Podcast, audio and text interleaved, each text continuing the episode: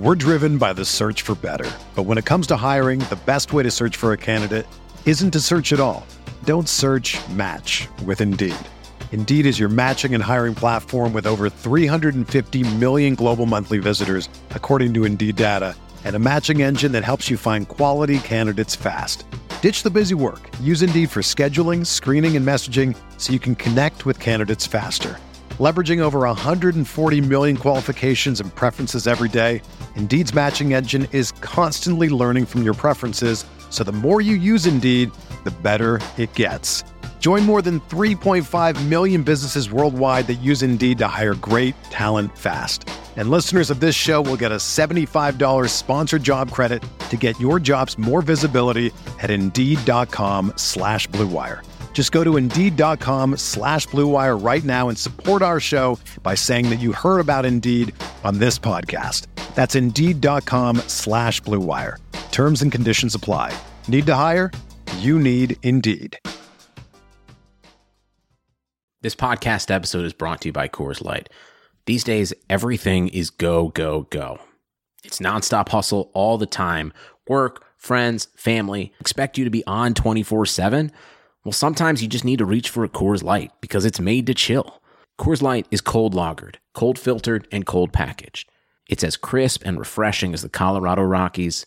It is literally made to chill. Coors Light is the one I choose when I need to unwind. So when you want to hit reset, reach for the beer that's made to chill. Get Coors Light in the new look delivered straight to your door with Drizly or Instacart. Celebrate responsibly. Coors Brewing Company, Golden, Colorado. In 2003, Nike signed 13 year old Freddie Adu to a seven figure contract. But Freddie didn't live up to the hype. He has turned down every single documentary project looking closely at the details of his career. Until now. People are going to look at everything you did because of the hype surrounding your arrival and what they think you can be. I'm Grant Wahl, and this is American Prodigy, Freddie Adu, from Blue Wire Podcasts. Blue Wire. Welcome back. This is the Big Blue Banter New York Giants football podcast. I'm Dan Schneider, joined by my co host Nick Falato. And for the first time this entire season, we come to you as the New York Giants are first place in the NFC East at 4 and 7. Not the prettiest first place record they've ever had, but the first time they've been first place this deep into the season. I don't have an exact number, but I know it's post Thanksgiving since 2015. So that has been a long, long time. I don't think it's the prettiest first place. I'm not going to sit here and try to convince you, but this is a team that has won three straight games two against the NFC East, one against a team without Joe Burrow. That was bad, but they are playing better football. This is a game where the score, in my mind, does not reflect the actual game, where the Giants more than doubled the Bengals in total yardage. Obviously, gave up one touchdown to a kick return, which to me is just very fluky. And other than that, gave up one field goal, or I'm sorry, gave up one field goal and then one final late touchdown that was on a third and 10 play on a very bogus pass interference that I actually put up on Twitter. And as I like to brag about. I guess brag is not the right word, but I'll use that now in this sense. I don't often like to complain about the refs, but now this is twice in a season, so that's a lot for me. And I did complain about this. I put it on Twitter, wanted everyone to see how just terrible this was, and I just don't understand when an official is literally two and a half feet away from a play and taught exactly what to officiate on, how they can make that kind of mistake. But they did. Doesn't matter. Giants punted the ball back. Forced fumble by Jabaal Sheard. Talk about getting the most out of just retread players around the NFL. That is what Patrick Graham, Giants defensive coordinator, does. But before I carry on about this Giants win, which I'm very excited about, I want to hear how you feel about this, Nick, and where you're at right now with this football team as they come off their third straight win. I feel solid. I mean, I like the way the team played coming off a of bye week again against an inferior opponent. This is what you're supposed to do. You would like them to put more points on, but the fact that the Giants lost their starting quarterback who looked pretty damn good before he went down with the injury. I mean, is one reason why there was only a 19 to 17 game because Colt McCoy came in there. It was pretty obvious that he looked a little bit in over his head, that he didn't get a lot of practice reps during the week. And I mean, now it's just damn. Yes, we're in the lead in the division, but the Daniel Jones injury is really, really unfortunate. Yeah, so obviously this podcast is bittersweet because while the Giants played a very strong football game, in my mind, really, you take away that kick return. I mean, you don't because it happened, but you you understand that it's fluky and that's going to happen once in a season. It won't happen again. It hasn't happened before this. And they really dominated that football game. As Jones went down with that injury, they were driving again to score. They could have scored again. And I had people in my mentions come at me and say, What are you talking about? Daniel Jones was cooking in that first half. The Giants had 10 points. It's not always about the points. It really isn't. Especially with an offense like the Giants, where they're really grinding clock, where they're really not using too much tempo too often, especially on the road. Jones has to be evaluated for the plays he made, the post snaps reads he made. The throw to Engram down the left sideline was one of his best throws of his season, let alone maybe his career. That was the second one. The first one, obviously, also an excellent throw by Jones. He had a couple sideline balls, one to Shepard that was really nice. He had some misses too, but more importantly, I felt like he was playing more confidently in his post snap processing and trusting his ability to read the defense and look for opportunities and take those one-on-one shots that we've been wanting him to take that obviously he hasn't always had the opportunity to with offensive line but I think more importantly he's becoming a quarterback and he was this way at Duke and he also was this way in Pat Shurmur's system but he wasn't this way at the beginning of the season in Jason Garrett's system and that's a quarterback who's not afraid to not look for the sticks on third and short. And I cannot be a bigger proponent of that. There are some people who follow the NFL who say you should be going for first downs on every third down. I don't subscribe to that at all. I'm a big believer in the chunk play in the NFL. I'm a big believer in trying to score, and it doesn't matter the down and the distance when you have that opportunity. And on those plays, the two Engram throws, he took that chance. Those are big time throws, and they're not 100% throws. I mean, the, with that kind of ball placement, they are 100%. He literally dropped them right in. But for some quarterbacks and for some teams, the timing might not be right, the ball placement might not be right, or maybe the defensive back makes a play on the ball, or the receiver drops it like Engram did in that Eagles first game that they lost. But he took that chance. Worst case scenario, you punt. The best case scenario, you're putting points on the board. So I was really excited with what I saw from Jones, but like you said, it's bittersweet because now we have to kind of figure out what's next, what's going to happen with Daniel Jones. In your mind, Nick, in your, uh, I guess it would be, you're not a doctor, I'm not a doctor.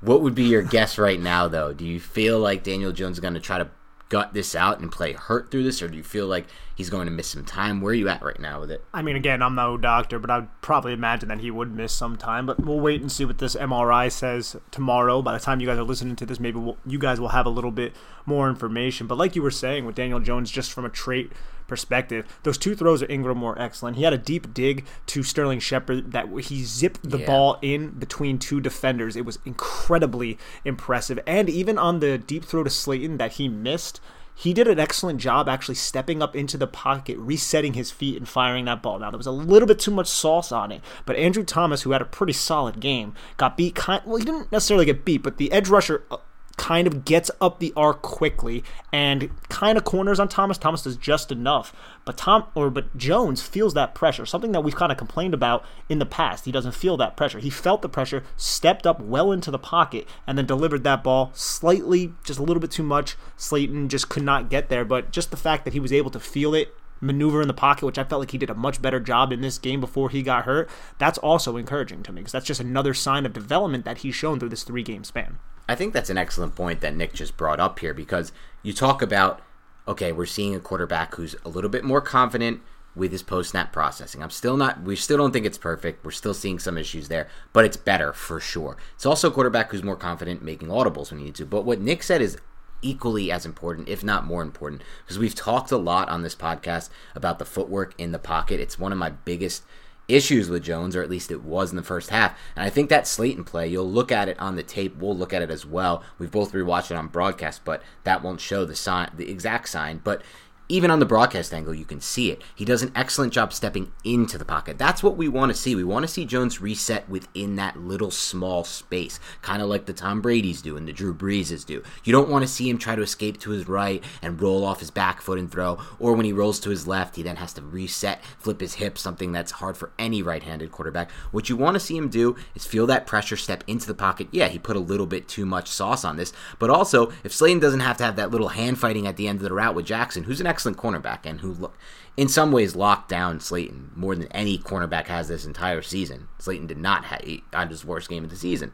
Um, that might be a connection. He did put a little too much on. And also, you bring up a great point with that Shepard play because not only did he zip that in there, he put it back shoulder. And I think you need to put it back shoulder based on where those two defenders or where all the defenders were in that zone. So that's two throws we didn't even talk about because the Shepard one kind of got lost in the mix of those Engram throws. But this is a guy who, before his injury at the beginning of the third quarter, was nearing the 225 yard passing mark. He was well on his way to a 300 yard passing game. He was hitting chunk yardage plays. But let me ask you this, Nick, as we move forward, because you said you're not a doctor.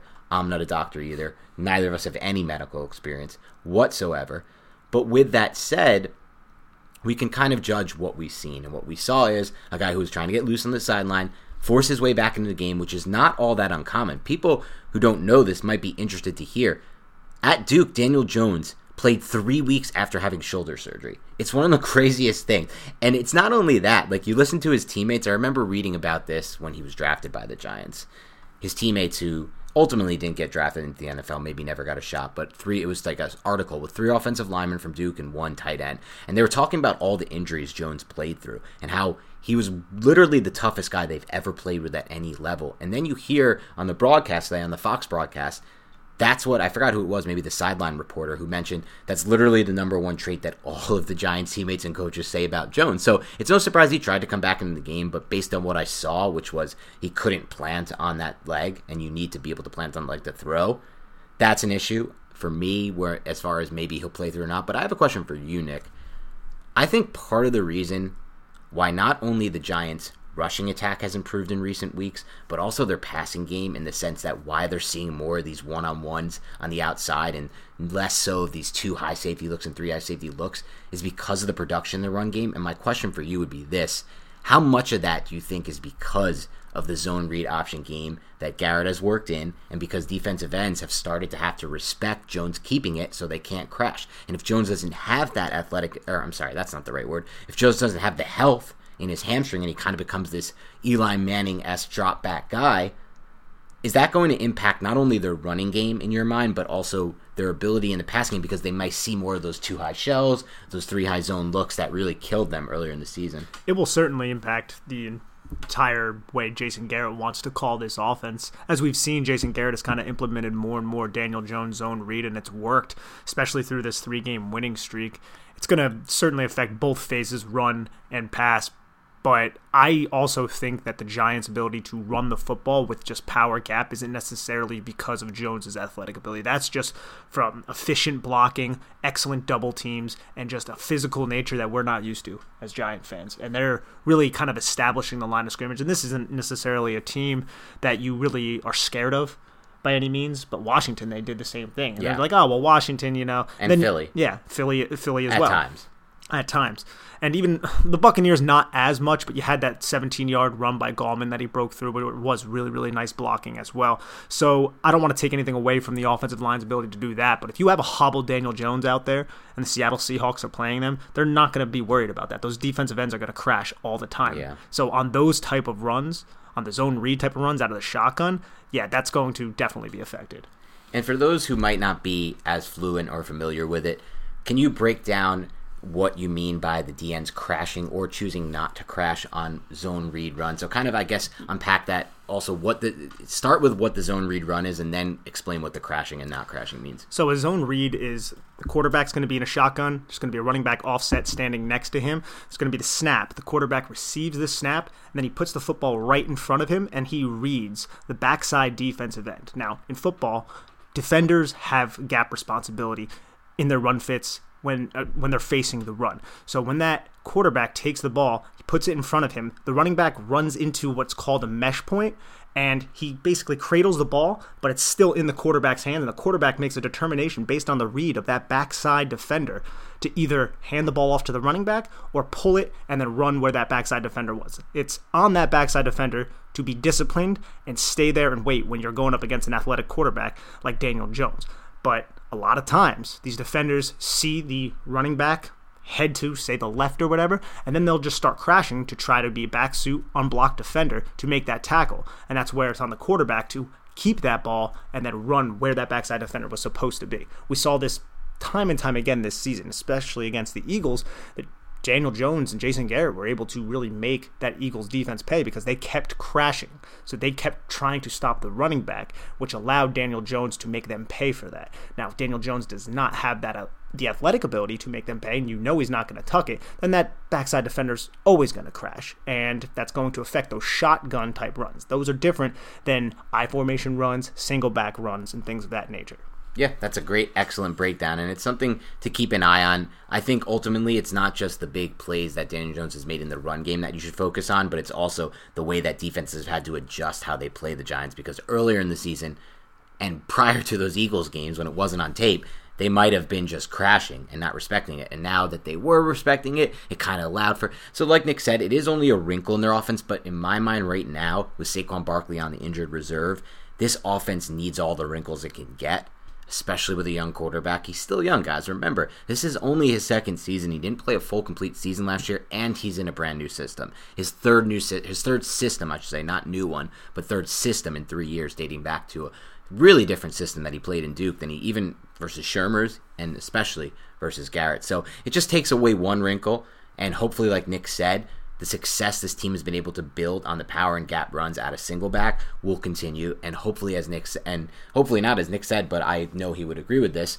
Daniel Jones will still at least have the the health. I don't even athleticism. I don't know if it's the right word. I guess the health in that hamstring to be able to operate that play action game on deep drops out of those, you know, off the power and gap because that's going to be key as well. Yes. Because otherwise, they might have to just put him in the gun which they don't want to have to do all the time, obviously. Yeah, no, and you don't want to risk re-injury or just yes. further aggravation of the injury. And if he can't plant like he like he couldn't in this yeah. game, you're not going to be able to throw the football. Obviously. No, no, yeah, yeah. If he the, first he has to get to the point to be able to plant, even throw it. But if he gets to that point, but still doesn't have the ability to kind of operate those five, seven step play action dropbacks, I do. It's tough as well. It, it's also man in, in, the first half of the game, Daniel Jones had a couple zone reads and a couple design quarterback runs where he took hits, and I was like, yeah, I know, and I was like, I do not like that. Where he just kind of fell off. Every game, it feels yeah. like we're saying that. And then that one seems somewhat innocuous. Yeah, yeah. That's but, the one that gets hurt. Yeah, that's the one that he pulls a hamstring too. It's not even like a sprained AC joint. Yeah, I thought it would like be. That. Yeah, we if we thought the injury would be to the upper body, the way he takes those hits, but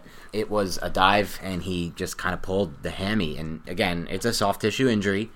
We have seen a wide variety of these recovery timelines as Giants fans. Those obviously remember Odell Beckham's rookie season, where he pulled it in training camp, tried to come back like a two weeks later just before the start of the season, re-aggravated and then couldn't play for another four weeks. Or I think it was five weeks. He started in week four or five. Evan Engram has been a guy who's really been bad with these soft tissues. Those have really re-aggravated for him. It's taken him so long to get back. Who knows what that is for Jones? Obviously, he's not a receiver or a tight end or whatever what you want to refer to as Evan Engram, but he so he's not running routes every he's not exploding in and out of breaks every single snap, which is a good thing. But ultimately, if he's not able to plan. He obviously can't play, and if he doesn't have his full hamstring capability, it will severely hamstring offense now. and no pun intended, but I think I just dropped that one by mistake. I feel like I almost feel like a Nick Falato right there with the with the steal the ring joke. No, and I'm looking over at Nick right now, trying to get a reaction out of him, but I didn't get anything out of him. I wanted kind of an angered face there. I'm pretty sure the reaction is dried up at this point. It is it, that that it, that whole thing. I think it's run its course. You would think that, but I actually just got a DM like literally four minutes before we recorded from a guy who had a question about where to play Ryan and McKinney, and he said, "By the way, I thought Nick, I thought Nick's ring joke was actually really funny." Oh, so thanks, I, I told him that I would tell you. I was debating if I was going to reveal this to you and just keep it to myself because I could have just kept it to myself and you let you live on known. thinking that no one liked this joke. But I gave you the props because they were due. Listeners of the Big Blue Banter podcast, please enjoy this mild manner reading from Nick Falato about our lovely ads. 2020 has already reshaped how we work, and it's almost over. Businesses across the globe are challenged to be their most efficient, which means every hire is critical. Indeed is here to help. Indeed is the number one job site in the world with more total visits than any other job site, according to ComScore. Indeed helps you find quality candidates quickly so you can focus on hiring the person you need to keep your business going. Unlike other sites, Indeed gives you full control and payment flexibility over your hiring. You only pay for what you need.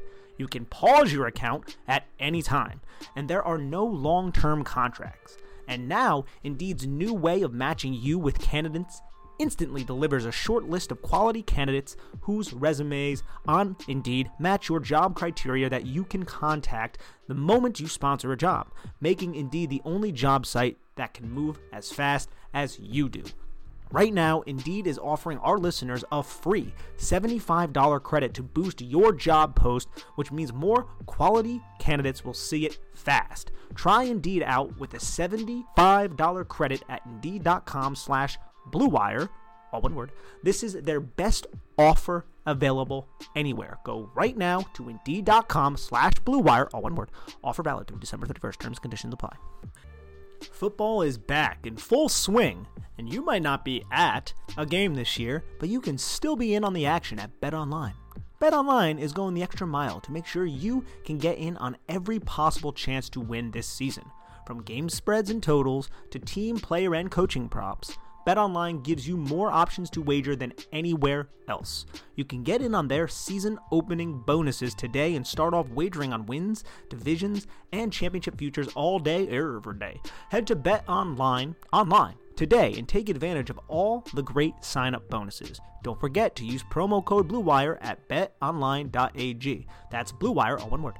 BetOnline, your online sportsbook experts. As far as hamstringing the offense goes, no pun intended.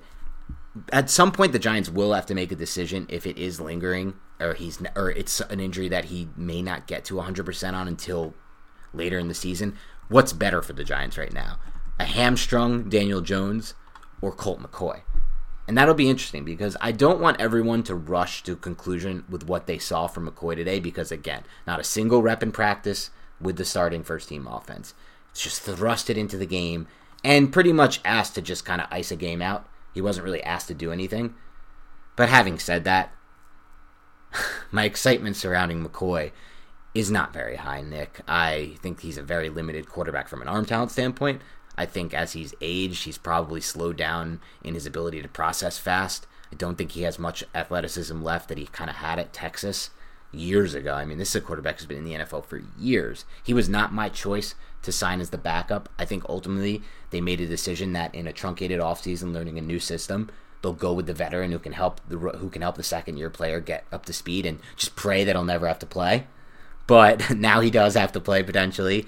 And I'm sitting here wondering if Alex Tanney has more juice in his arm somewhere, somewhere sitting on his couch watching the Giants play football. If Alex Tanney has more juice in that arm, I don't know. And then the practice squad, the Giants have Clayton Thorson, Yes. who's a Northwestern Oh guy. And anybody who knows Big Ten football, Oh my God, Clayton Thorson. I remember one of my first draft takes. It's not one of my first, but one of my favorites was when Clayton Thorson was being talked up as a first round prospect, and I had seen like seven full Northwestern games, and I was like, this is a Christian Hackenberg like take. Whoever is going to take Christian Hackenberg is the same guy who's going to draft Clayton Thorson. He's big, he's tall, he has a huge arm, and he's absolutely terrible at every other thing that goes into playing quarterback. Having said that, can he operate the deep play action game and just hand the football off and take deep shots better than Colt McCoy? I'm not sure. I I don't have I don't know what kind of faith I have right now in McCoy. Do you? Can you bring the Giants faithful, the Big Blue Banter podcast, a little more faith on McCoy? Talk a little bit about maybe some hope. I I, I, just, I I'm not big on McCoy. well, neither am I. I Yeah, mean, especially from an arm talent standpoint. But he is a veteran. He has had some wins in his career. I mean, I remember he beat the Dallas Cowboys. Was that on Thanksgiving? Uh, yeah, that Washington Yeah, Cowboys. that was a nice Washington. game. That was a nice game. nice yes, win. I think he's positive in his touchdown to interception ratio. I think That's it's twenty nine to twenty seven or something We'll like take that. that. Yeah. He So throws a different decent seam ball, by the way. yeah, I mean, he's. I think he's somebody that you're going to really design your offense to run the football first. Try to set up play action, get the ball out of his hand quickly. Try not to have him overthink himself. I think he's like a he's a smarter quarterback because he's been around. He's been in several different Yes. systems, but you don't want him extemporizing like like Daniel Jones sometimes, where Daniel Jones can uh, flow to the left, run a little bit, and then pick up some yardage. You know, 'cause Colt McCoy's also kind of a smaller dude at the same time, so. I think you're going to have to be very, and I know a lot of Giant fans won't like this. You're going to have to be somewhat conservative with how you kind of call your plays, and you're Oh, going to have to be very, very creative. And you might see some more of these trick plays with Golden Tate getting the ball and trying to throw to the wheel route, which didn't work this time, but we've seen it work. But in I the like past. the call. Yes, when it was jet sweeps to Sterling Shepard, which worked just because Sterling Shepard, who again had a very underrated game. Sterling Shepard. That As was a- always. that jet sweep that he took and then cut back up for like four yards. That should have been a negative two yard gain. Yep. He had to play with Colt McCoy where he ran a deep comeback, fell at the top of his break. Colt McCoy fires the ball and he gets up and catches it for the first down. I mean, Sterling Shepard is just, I mean, he every time I watch his tape, I come away just being like, this guy is a foundational piece for this team. But yeah, I mean, Colt McCoy's what, 34 years old, so you- you're getting what you got with him. You know, it's it's not something that's going to wow you, and he's definitely not the kind of guy you want to be leading your team when you're first in the division. Well, certainly not. McCoy actually was drafted before the Giants won their second Super Bowl, which is so wild to me that he's been in the NFL this long. Third round pick originally by the Cleveland Browns. Uh, I think what you said is correct. They're going to have to mix in a more creative game plan. Agreed that it has to be more conservative, but conservative doesn't really negate the ability to do what you just said. Run a mm-hmm. couple of those trick plays. Oh, yeah. Get Golden Tate throwing the ball. Couple jet sweeps, more than just one. How about two to three? They're going to have to do some misdirection, throwback screens. Really, a lot of different things, but ultimately, that can only take you so far. In my mind, if once once defenses adjust to that, it becomes really hard if you can't make all the NFL throws. But I will say this: I have been impressed over time watching McCoy. This is just eye test stuff and memory stuff.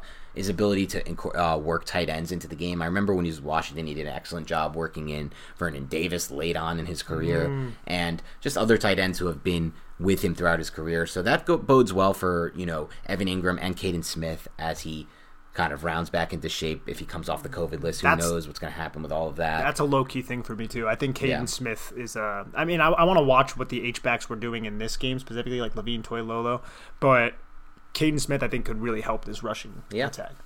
What did you think in general of the rushing attack in this game, Wayne Gallman and the offensive line? Wayne Gallman is just a very physical, always falling forward, fights for every yardage type of running back. He's definitely for me like I hope the Giants resign this guy to like a two year cheap deal or something like that. Just that backup Saquon Barkley's because he's proven himself right now in gap in zone and as a receiver even. So I, I thought the Giants offensive line was very physical. It's going up against the the Bengals. So the Bengals are a team that you can run on to to say the least, I guess. But they did what they they did their job on the road. And what was it? 24 carries for Wayne Gallman, I believe. Let me pull the stats up here. It's 24 carries for 94 yards, 3.9 yards per carry. Again, not great, but you're still reestablishing the line of scrimmage. There were plenty of runs that were six, seven, chunk Yes. yard runs, runs where there'd be like five Bengals on Wayne Gallman, and you still see him chugging along. And they had to blow the whistle eventually because the guy just never goes down, and he was able to get that one touchdown after failing three times in a row. And you can see on fourth down they go for that. Giants really trust this guy to say, okay, this hasn't worked the last couple plays, but we're going to go to you again and we're going to get it in. And they did. And that shows a lot of um, confidence in the rushing attack, the line of scrimmage, and Wayne Gallman himself. Yeah, and I think as we've talked about on the past, don't focus on this yards per carry thing. Remember, Yeah. yards per carry is going to come down when he has four straight goal line carries. You know, yards per carry is going to come down when he's used to ice a game out, and that, and you're turning in five or six runs of one to two yards. But you need to focus on other things. The, the one play Gallman had today where he was should have been tackled for a gain of two, broke that first tackle, and then nearly broke a second mm. tackle and housed the ball. I mean, that was like next level running back stuff. The irony of this is that ultimately, I think he's actually going to play himself out of the Giants, not price range, but just ability to re-sign him because he's playing so well right now, individually speaking, that at least in my mind, and I've obviously always been a big Gallman fan, so maybe there is some bias in that evaluation. I don't think so. I mean, watching the guy run, like you said, those legs continue to churn. He's really good at creating yards after contact, which, by the way, was his calling card at Clemson. He, I think he averaged 3.54.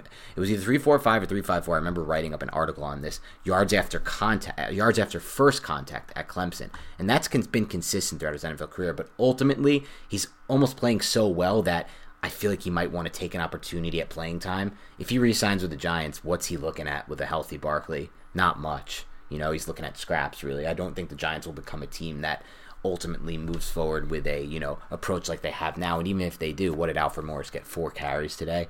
So they're starting to even phase him out a bit more as they lean on Gallman, which I think, in my mind, is actually a smart thing to do, personally. I kind of wanted to bring that up too because this Yeah. is the first time we're seeing that. Yep. I wonder if it's because we I think it's because Jones. Well, uh, that and because the Giants were coming out of the bye week, maybe they Yeah. really try to like limit Gallman to a certain amount of carries when it's consecutive weeks and Yeah. they really have to rely on him. But Alfred Morris had four carries to Gallman's 24. We haven't seen that kind of disparity yet. 100%. And maybe now that Jones, or we'll see what happens with Jones, but they may have to lean on him as more of a focal point, And they may not feel like they can afford to take him off the field. I'm for it. I mean, no, no offense to Morris. He's been better than I originally evaluated, but they're better off every every snap that Gallman is on the field over Morris is a more positive EV in my mind for the Giants. How about Evan Engram though? Because this was kind of a big time game in my mind for Evan Engram. Six receptions for 129 yards became that focal point of the offense on nine targets. Two those big passing plays from Jones we talked about. Really, most of the damage was done before Jones's injury. I think it was all of the damage done before Jones's injury. I'm not sure he had a single catch with McCoy, which just goes to show because Jones went down early in the third quarter. So really, what that goes to show is that he was en route to potentially a breakout game even better than what we saw last season against the Buccaneers.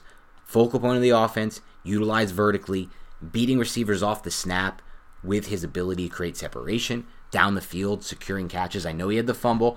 I think it was a bang bang play. I think he caught the ball and then it immediately got batted out before he could even dig, dig it down. I agree that hand grip comes into our forearm strength and hand grip comes into play there, and that needs to be improved. That was actually always one of Odell Beckham's best traits. But ultimately, I think this is a positive step for the Giants' offense and for Evan Engram specifically.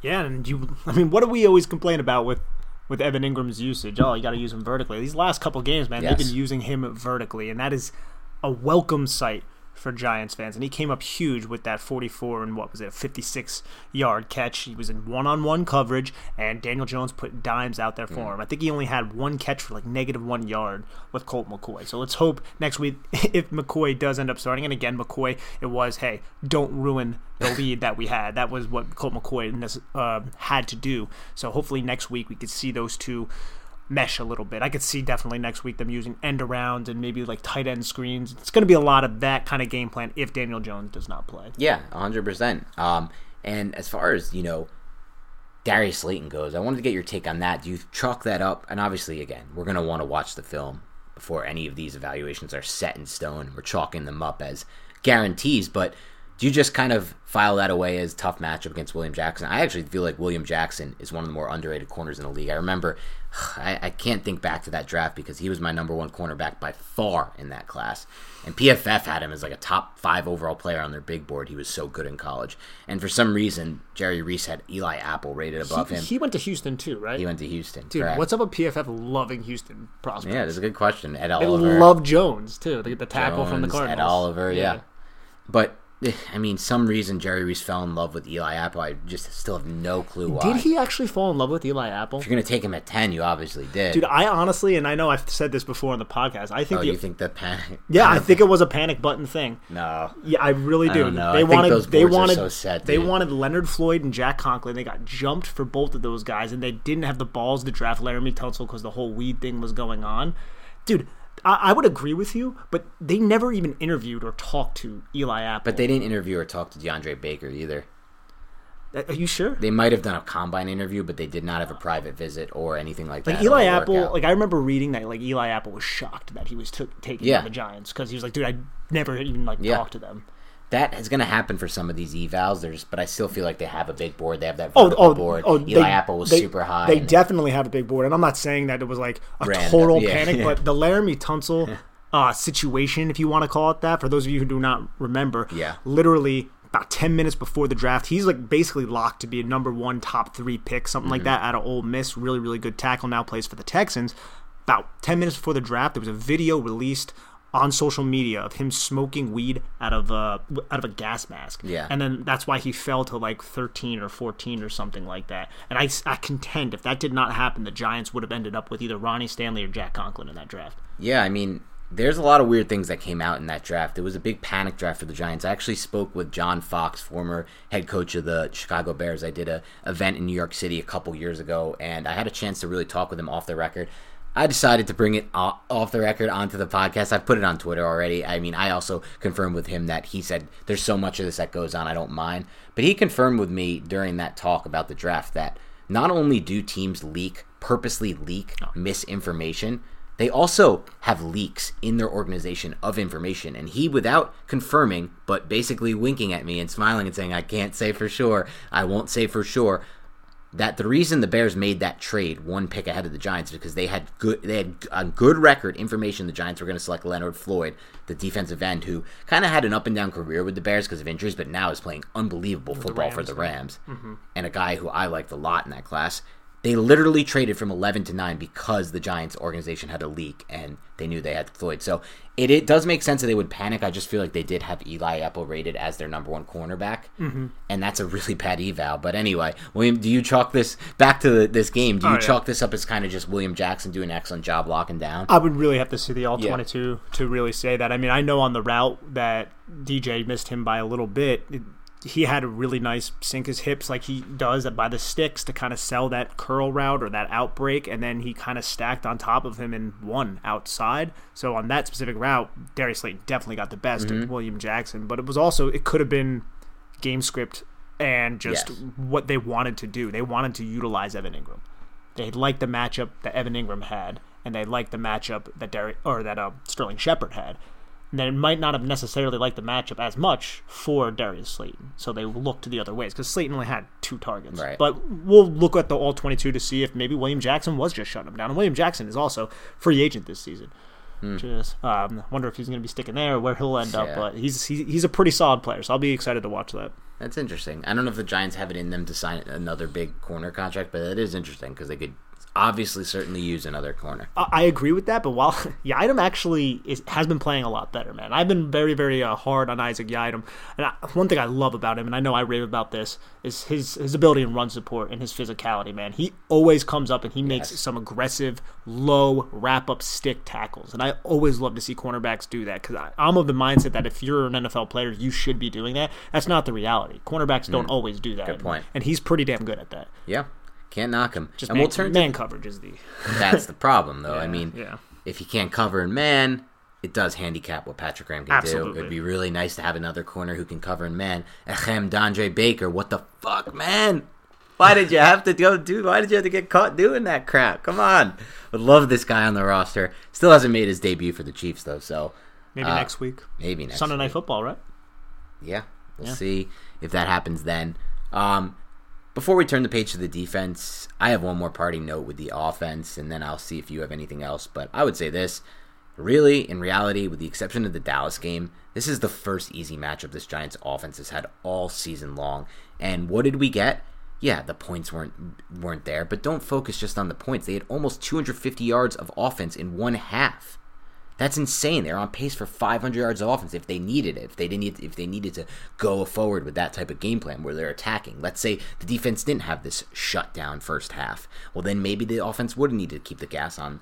And guess what? They were able to. They were connecting on chunk yardage plays in the passing game, one in the run game, and ultimately, this is the type of this is the type of efficiency you want to see, in my opinion, as an offensive or as a Giants fan from the offense. I know exactly it didn't lead to points in this game, but a ton of points in this game. Um, but again, remember before that injury, it was early third, and they were driving to put another seven on the board. So again, I liked what I saw from the offense. Any parting notes on the offense before we move to the defense? No, not exactly.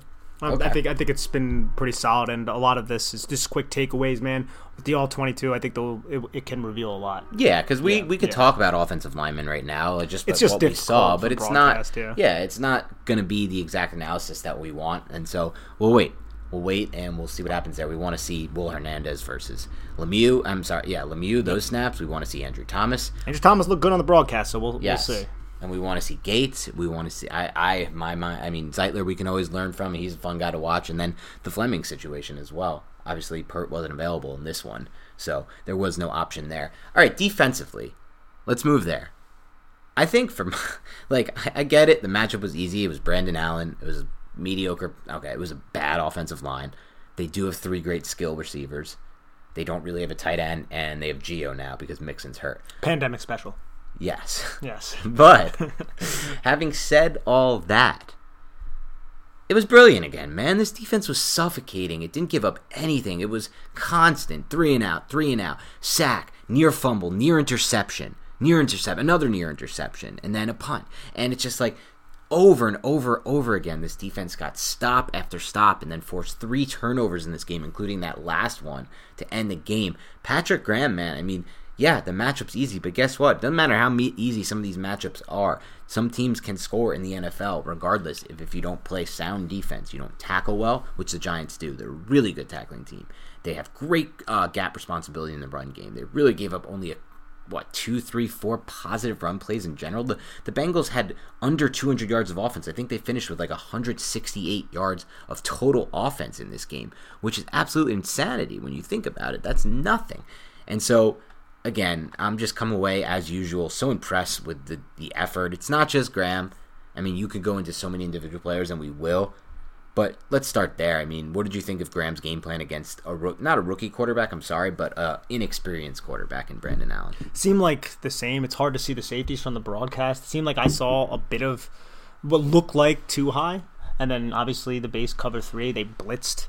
Yeah. That that that nickel blitz that they love to do with Darnay Holmes and Logan Ryan. There was one, I think it was Darnay Holmes, where he absolutely annihilated Brandon Allen, and he's another one, man. Darnay Holmes that just I feel like every week I come away more and more, more and more He impressed. a great game. Yes, the the DPI was was a ghost call. That was excellent. That was excellent coverage Perfect and coverage, play really. by Darnay Holmes. The interception by Lelos, which tip of the cap to that kid. I mean, you get activated on the practice squad, come away with an interception, even though if it was like that, it was because of Darnay. Holmes. Yes. it was because of Darnay Holmes. He's the one who got his hand in there at the catch point to force that ball to bounce up in the air. So it's just this is a, you could tell that that unit is a team, man. You know, there's been giant Yeah, teams in the that's a good past where it's like there there hasn't it's not a team. It's individual players. It's Janoris Jenkins. It's Alec Ogletree. It's guys like that. Mm-hmm. This is a freaking team. And you could tell they really have a lot of respect for each other and they really love playing with each other. And the leaders, Leonard Williams, Logan Ryan, those guys are true NFL leaders, man. So like I, I just I really like watching this defense. I feel like every week we come away raving about guys like Williams and Jabrill Peppers, but every week they deserve it.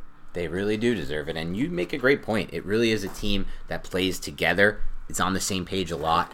And it's really great for me to see the progression this season, especially over the last three games of Darnay Holmes, because the Giants have swung on these corners now for a long time. For th- really every draft of the Gettleman tenure, except for the first one, they swung at cornerback. They, they used the 2019 early third in the sub, from the 2018 supplemental on Sam Beal.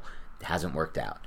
DeAndre Baker, obviously that was kind of bad luck, but it didn't work out. Julian Love, they tried to convert him to safety, but at first maybe we thought he'd be a nickel. But now Darnay Holmes, he's really showing the most early signs of really upside, progress within the system that he's also having to learn as well.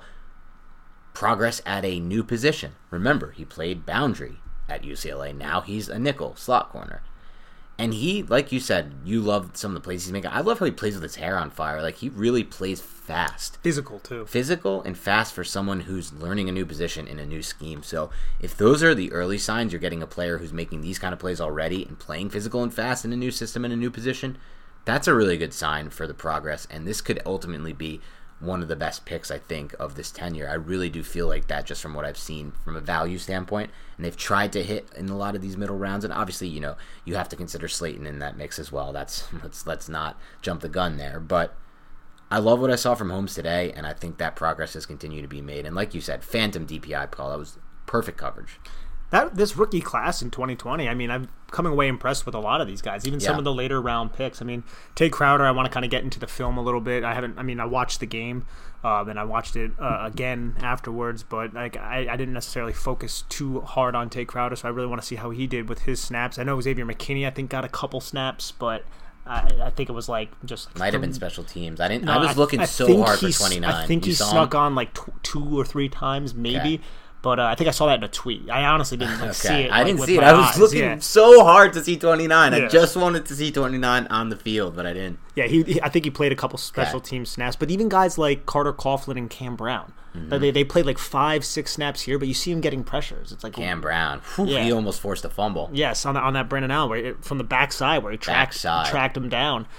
And then uh, another one from last year's draft, first round pick, Dexter Lawrence. There were a couple plays here where it's like, how is Dexter Lawrence have that kind of lateral agility? How is he able to kind of process what he's seeing and then get out, even if it was to the boundary? There was one play where I think it was I'm not sure if it was a tight end screen or if it was a, a screen to the running back or what it was. Might have been just been a short pass, but he comes up field, he realizes what's happening, and then he flows out there, and then he ends up making the tackle for like a three yard gain where it could have been like a seven Yes. yard gain. So it's like, damn, Dexter Lawrence too, man. Yeah, and you're right. They're getting some good production out of the 2020 class.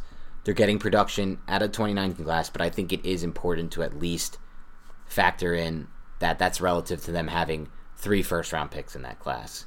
Oh, of course, yeah. And they're not getting anything out of one of those first rounders. And then they also used the early third on Sam Beal from the mm-hmm. last supplemental when no other team in the NFL claimed used a third on him. And I'm pretty sure there maybe be one team that used a fourth, I think I read.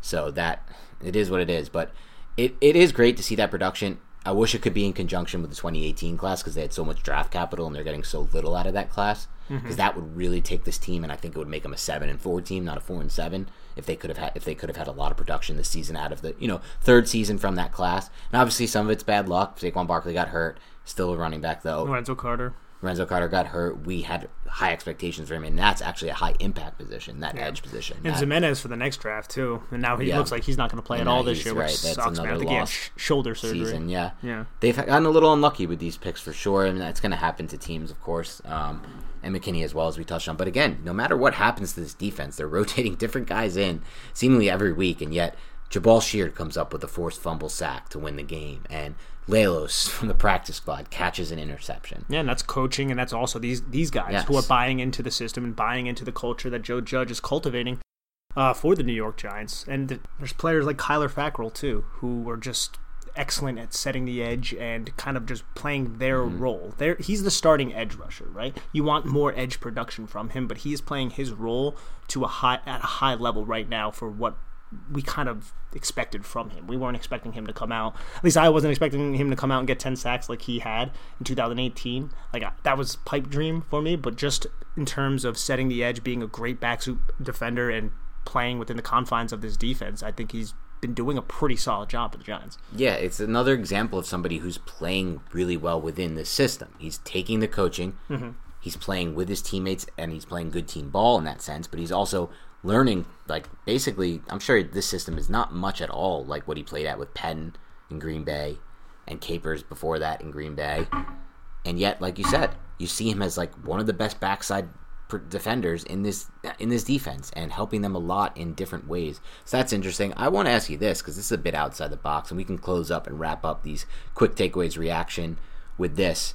At what point, and I know it's outside the box because he's 30 years old, but he is in some ways learning not learning a new position but evolving into a new position. Because everyone this whole defense is so unique that this is somewhat a new position. At what point does logan ryan play himself into a second contract even at 30 years old even with the investments they've already made for the giants? Because today he has a really key play. That forced fumble johnny on the spot it's an incredible play. And this is not like a fluke with him.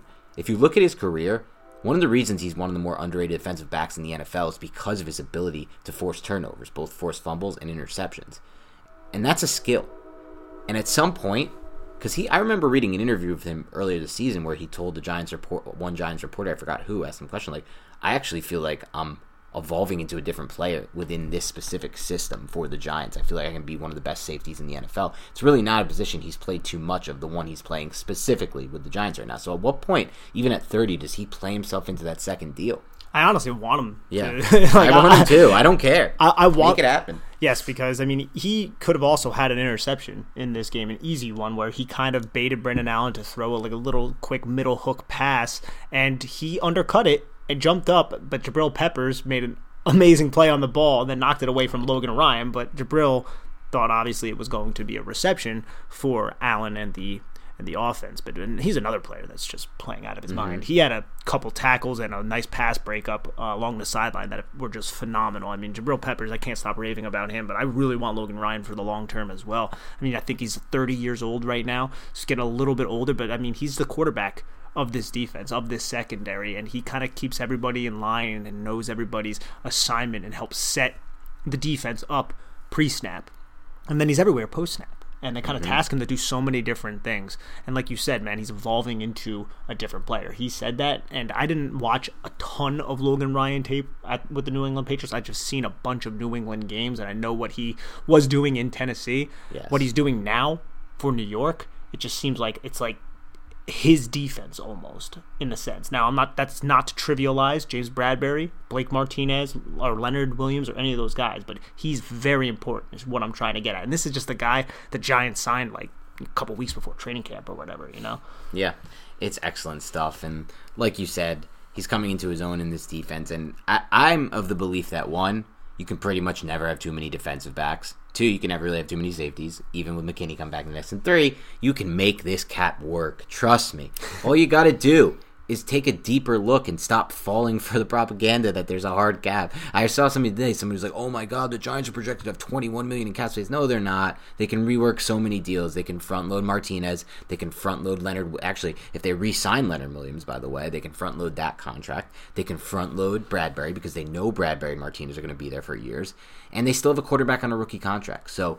I think they can afford to do it. It's going to ultimately be interesting. Like you said, now with him in the mix, they have a lot of big decisions to make with that defense because three of their biggest and most important defensive players this year Tomlinson, Leonard Williams, and Ryan.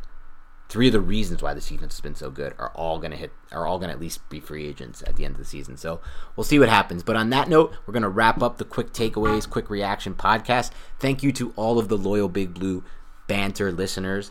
I know we've spoken with a few of you lately on Twitter. Keep reaching out, hit us up there. Feel free to DM either Nick or me. We love chatting with you there. If you want to do if you do want to help grow the show, all we ask of you is one thing. We're going to ask it again. We'll ask it all the time. For those of you who haven't done it already, please head over to iTunes. Give us a rating, hopefully five stars. Hopefully you're not Kwame Zill and you, you, you start at one, but at least you've upgraded us to a four. Um, I'm actually checking right now to see if there's any new ratings and if anyone gave us a one star because you would have been called the hell out, but you didn't. Danny in California is our most recent rating, so thank you, Danny in California, for the five star and a nice comment. But yeah, just give us a rating and review on iTunes and make sure you download all the podcasts, not just listen. Hit that download button as well. And then last thing we'll, we'll ever ask is follow us on Instagram at NY Big Blue Banter, where Sean is running an excellent account over there. He's putting up content on game day, prior to game day, clips from our show, content that's unrelated to our show, but awesome stuff that literally every Giants fan I know wants to see, hear, or watch. So yeah, that's all we'll ever ask from you. Thanks again for tuning into the show, and we will talk to you later this week with the All 22 podcasts.